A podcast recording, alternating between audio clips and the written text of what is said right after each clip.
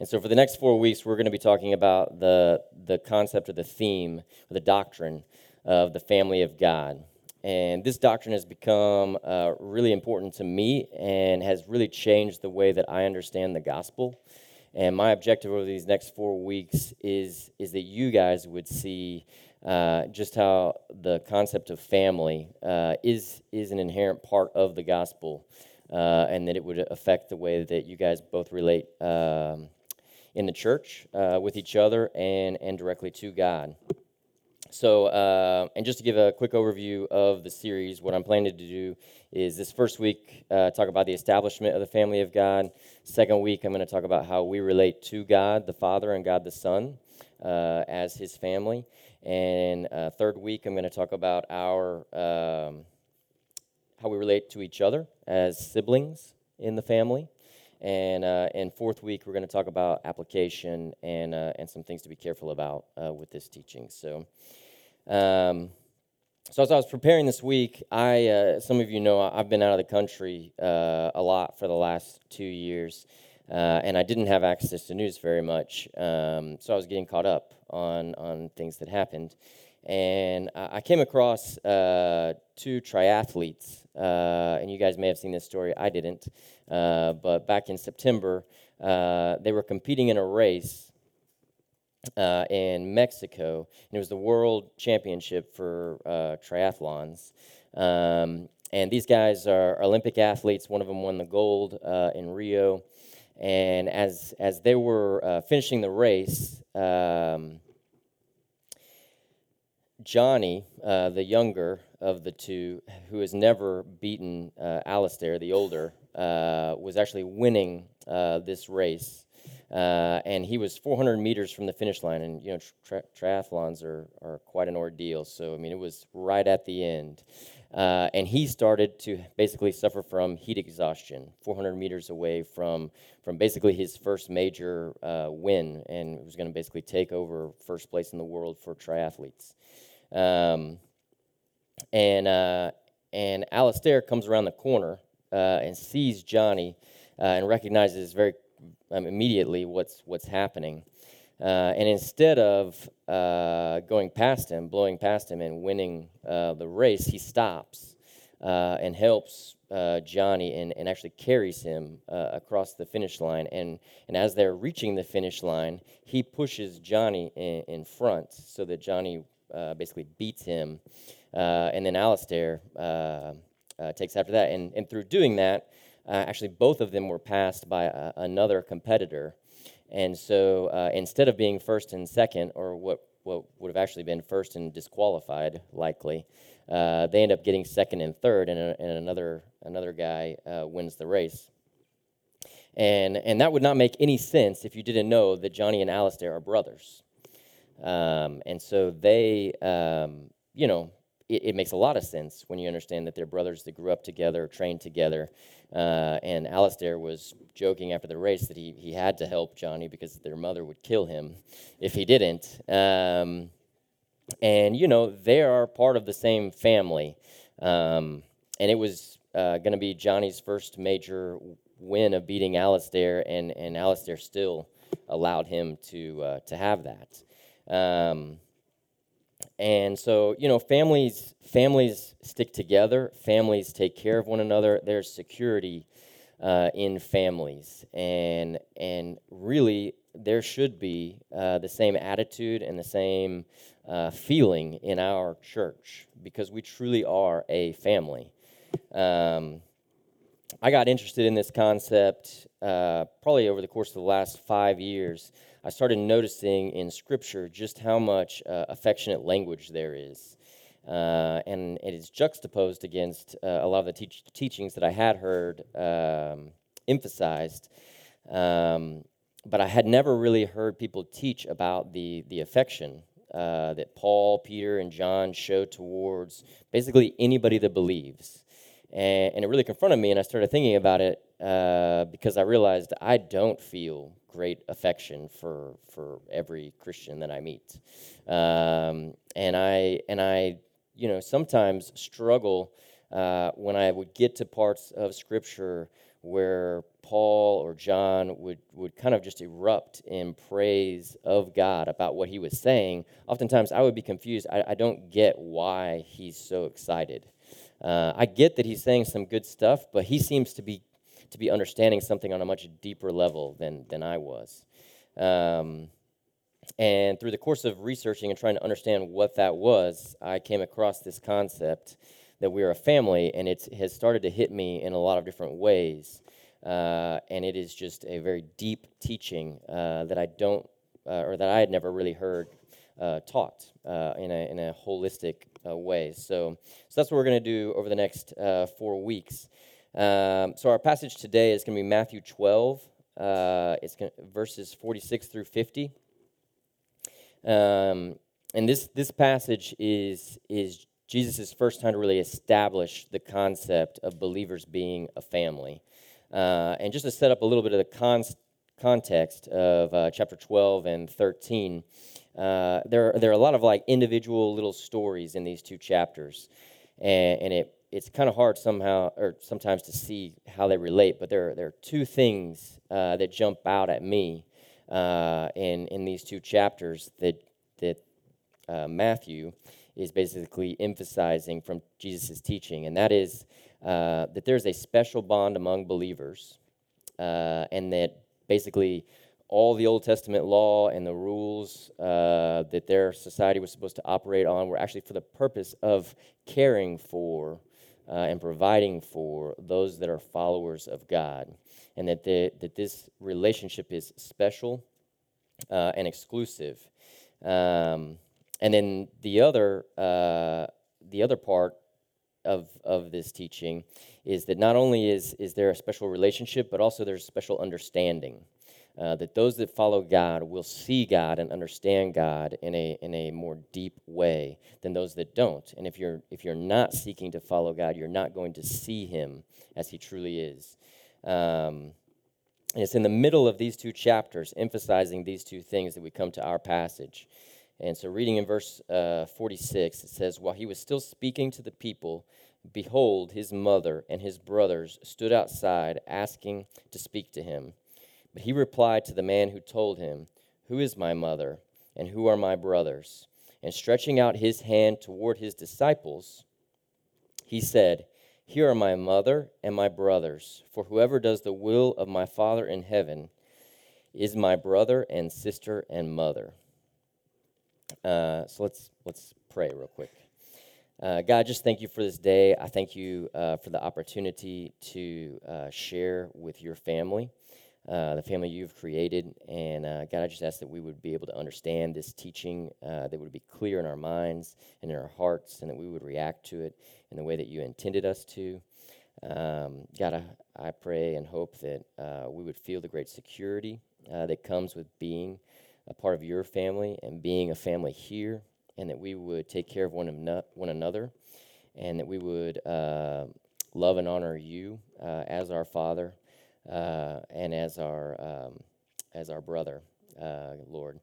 And um, just thank you so much for this incredible opportunity uh, to not only know you and be forgiven by you, uh, but to be accepted by you in this way. It's in your name I pray. Amen um, uh, something that for that period would have would have jarred them uh, in that culture because in, in in ancient Jewish culture and really Greco-Roman culture in general, uh, the family unit was was was probably the or was the primary um, relational unit of society. And what I mean by that is that respect of the family and loyalty to the family basically uh, had primacy over all other forms of relationship.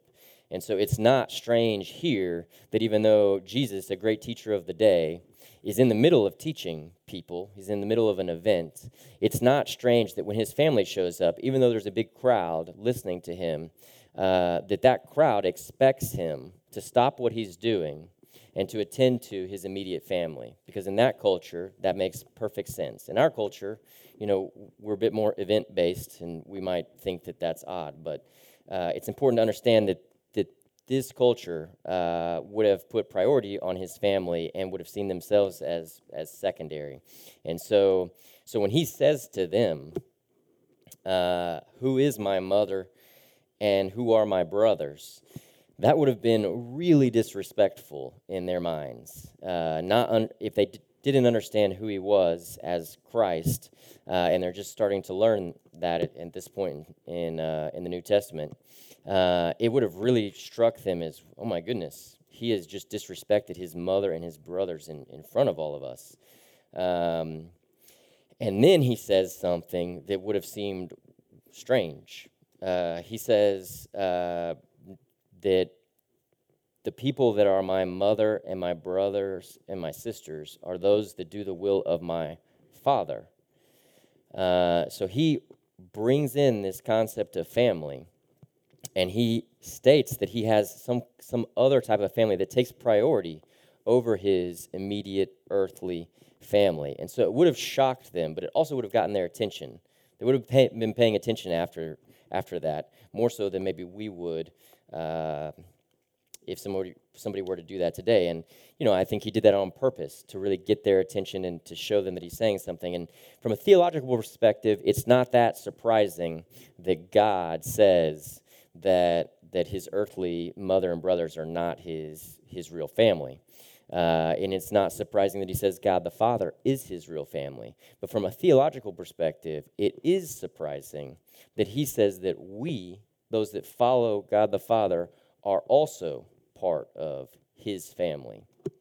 And, um, and so this is the, the first time that he really establishes the concept that we are a family and that we are part of the same family as God, uh, those of us that follow him. And, and this being in the context of the ex- exclusivity of relationship that we have with God, uh, it is in the sense that we are a family. It does not mean that we can't love and care for people outside of the family, but there is still a special relationship that we share as a family, just like any family does. Um, so uh, then that raises the question how can we be a family? Naturally, we are hostile to God. We are sinners. We know that from the fall. Um, and so uh, we are not naturally part of his family. And so there are three ways that the New Testament establishes that we are a family. So the first one is in Galatians 4, uh, and it's verses 4 through 7. And uh, I'm just going to read this. You guys can look at the monitors. Uh, it says, But when the fullness of time had come, God sent forth his Son, born of woman, born under the law, to redeem those who were under the law, so that we might receive adoption as sons.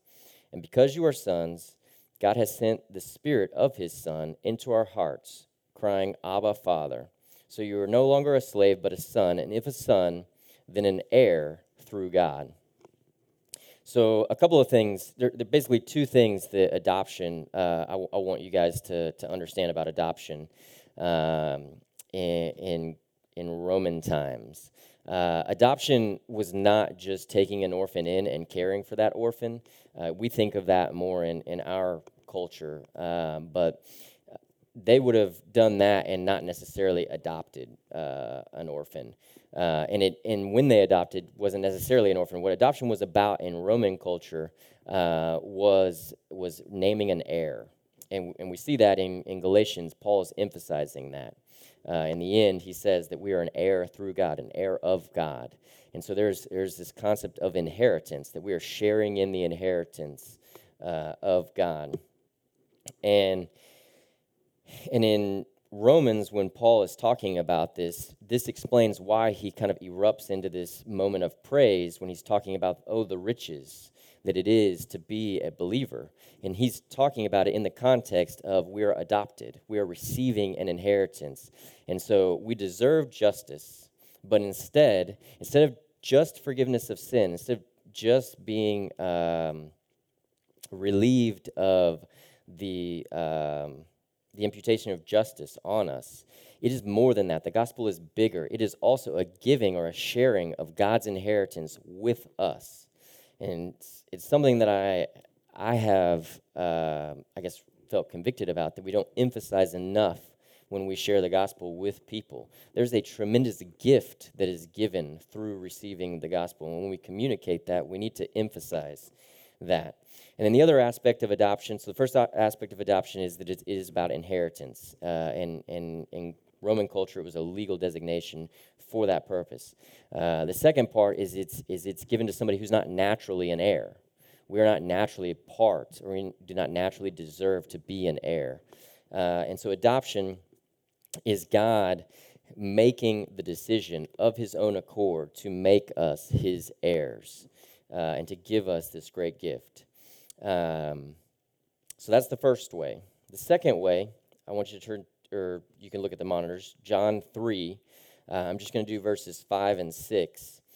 Um, and it talks about, or it says, Jesus answered, Truly, truly, I say to you, unless one is born of water and the Spirit, he cannot enter into the kingdom of God. That which is born of the flesh is flesh, and that which is born of the Spirit is spirit. So, adoption is about us not deserving to be a part of the family of God, not deserving to have uh, or be heirs of God, and Him doing, uh, bringing us in. Uh, it's about the relieving of, of what we did deserve and getting something completely different. But rebirth is about regeneration, it's about healing. Uh, and it's about basically participating in, in, in some senses, in some of the essence of what God is. He's making us like Him and making us anew. So it's more than just, I'm sick and He's healing me. He's taking us back and making us completely different to where we no longer uh, have any sickness. We no longer have any wounds. We are made like Him.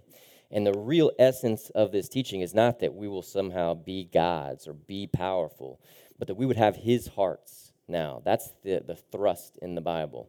Um, that He takes what was a selfish uh, heart with a nature of sin, and instead gives us a, a heart full of love with a nature that desires to please God, to honor God, and to please and honor each other.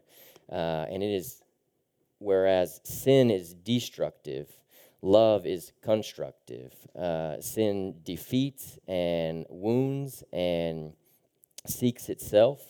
Uh, and love is the opposite in all of those categories. And in order to really relate to God, uh, we have to be remade or reborn.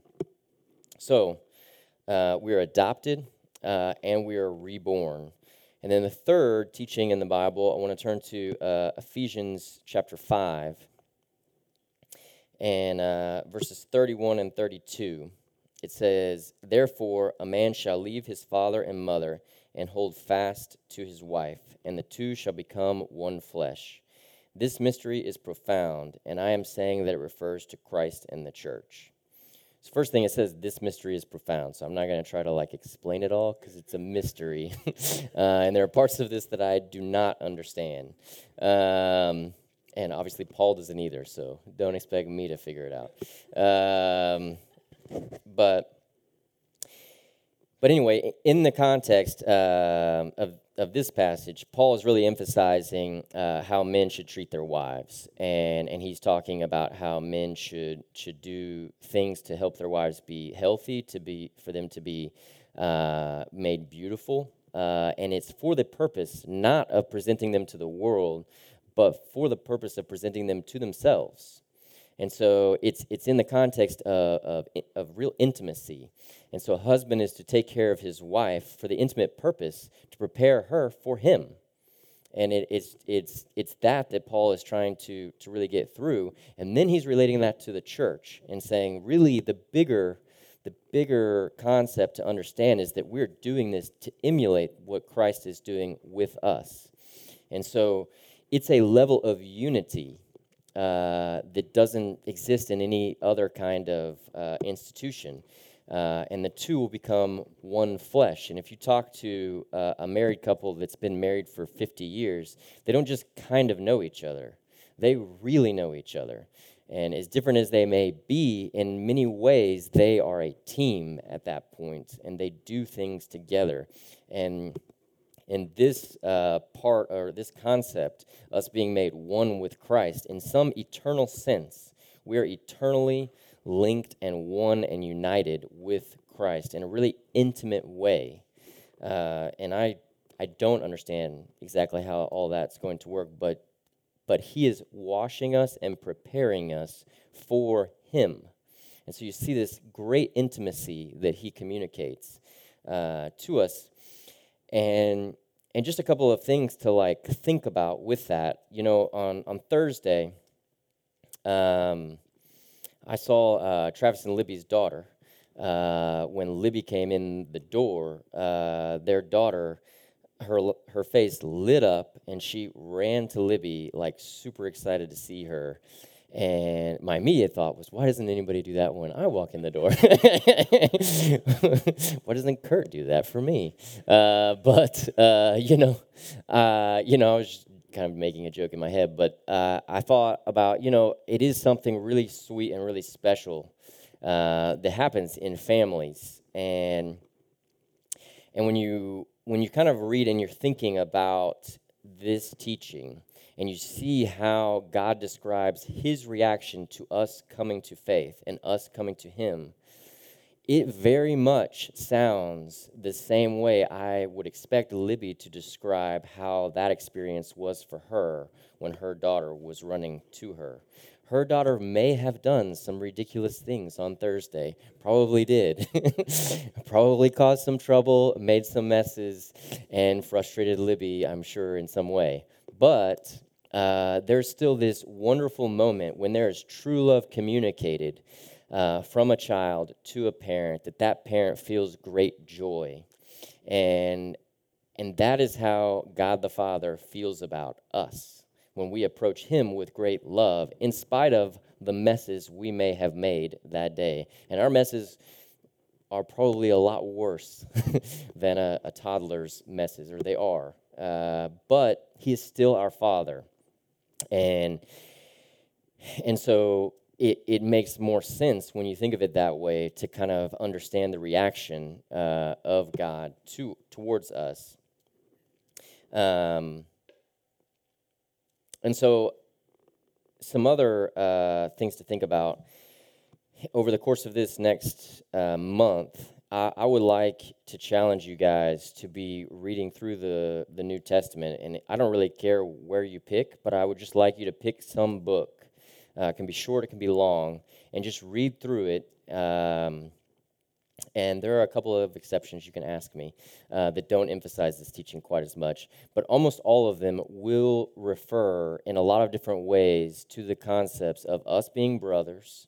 And, and when giving us instructions or telling us how to act or behave or what we need to do or, or how uh, we should view things, oftentimes the, the writers will refer back to the fact that we are brothers as justification for how to view each other. And so it is, it is foundational in the way that we need to, to understand uh, our world. And the same is true that God the Father, I mean, over and over again, it repeats that, that there's God the Father and God the Son, God the Father and God the Son. Uh, and so there are two distinct roles God the Son being our brother, and God the Father being our, our Father. And God the Son being the firstborn. You know, in ancient families, the families were led by the father and the firstborn son. Those were the leaders of the family, and those are the leaders of our family. And so it's, it's God is using uh, the cultural norms of the day to, to explain how we are to relate to Him and to each other. And I want to challenge all of us to think through um, how this impacts everything. Uh, when we share the gospel, do we share it uh, as a list of, of things to do, uh, a list of things to believe? Um, and do we include with that also an invitation to join us? Because really, according to the way the New Testament preaches this, uh, if somebody becomes a believer, they are joining our family. And do we really invite them like that? Because that started to really convict me. When I when I share the gospel, oftentimes I'm looking to get them to make a decision, but I'm not necessarily looking, uh, or in when I was growing up, I did not look uh, to get them to join me in some way and to join with God in some way and then to react uh, and live differently with that as the foundation. And so uh, you know, there's just a lot of really cool, interesting things to to look at uh, and think about. And I just want to challenge you guys. You're not going to see the depth of this teaching uh, if you just listen to me talk uh, for four times. Uh, it is only through uh, meditating on some of these scriptures and really thinking through uh, how God is communicating to us that it'll really hit, or that it has hit me at least, and I'm I would assume it would be the same for you um, that there's just great depth uh, to what God is saying here about this. Uh, that we are part of an eternal family, and we are, uh, you know, some of the security that we talk about and that we try to argue sometimes from a factual basis of there's this verse that says we're secure in salvation, you know, at, at a much uh, broader view, like if we're part of a family, families can't be, uh, you know, they can be bad families, they can be arguing, but they're still family. So there's great security offered in this. Um, and, uh, and great affection. It explains the affection of the New Testament in a, in a new way that I think is, is underemphasized. So, so today is Father's Day, and I did not plan uh, that this would be Father's Day, that I was opening this. Um, but, you know, uh, I don't want to diminish in any way uh, the earthly family that we have. Those responsibilities are real. Uh, these are two real families. I don't want people to think that the spiritual family is a metaphor or less important. It is, it is a real family and it is more important. Um, but all the same ways that we're supposed to treat God the Father, in many ways we are supposed to treat our fathers and honor them in many of the same ways. So uh, for today, that's another thing to think about. Is it's a great opportunity to do that. Um, so uh, let's pray. God, I just thank you uh, for who you are, and uh, I thank you for the depth of your word. I thank you that uh, every year that that I study and, and learn from you, I just realize that there are new things that uh, that are amazing to behold. Uh, that there's great beauty to the gospel, uh, and it is multifaceted and your truth has answers for all of our needs, uh, all of our desires. Uh, our deepest needs and desires can only be met uh, by understanding and following you in the way that you, that you are teaching us through your word. And God, I just ask that you would open our eyes. I ask that we would see you in truth. I ask that we would see each other in truth. And I just ask for help and courage as we live in such a such an individualistic society that we would be able uh, to understand how to change. Because I know as I have looked at this, I struggle with sometimes even knowing where to start, uh, to start acting more like what you've called me to be. And God, I just ask that you would help show us uh, how to make steps to become truly a family, a family that attracts, uh, that people want to join our church because they really want to be a part of who we are uh, and that they see the intense intimacy and affection uh, and the real bonds uh, that we have, and uh, and that they see that it's different, and and that it's um, rooted in something strong, and that even if they don't know what that is, uh, that in time that would draw them to you as our root uh, and our strength. And God, I just praise you for the tremendous opportunity to be part of your family. Um, and the tremendous honor that you have bestowed on us. Um, it is it is truly a blessing that that I, I don't know that we can fully understand until the next life. Uh, God, you are holy and you are great, uh, and we love you. It's in your name. Amen.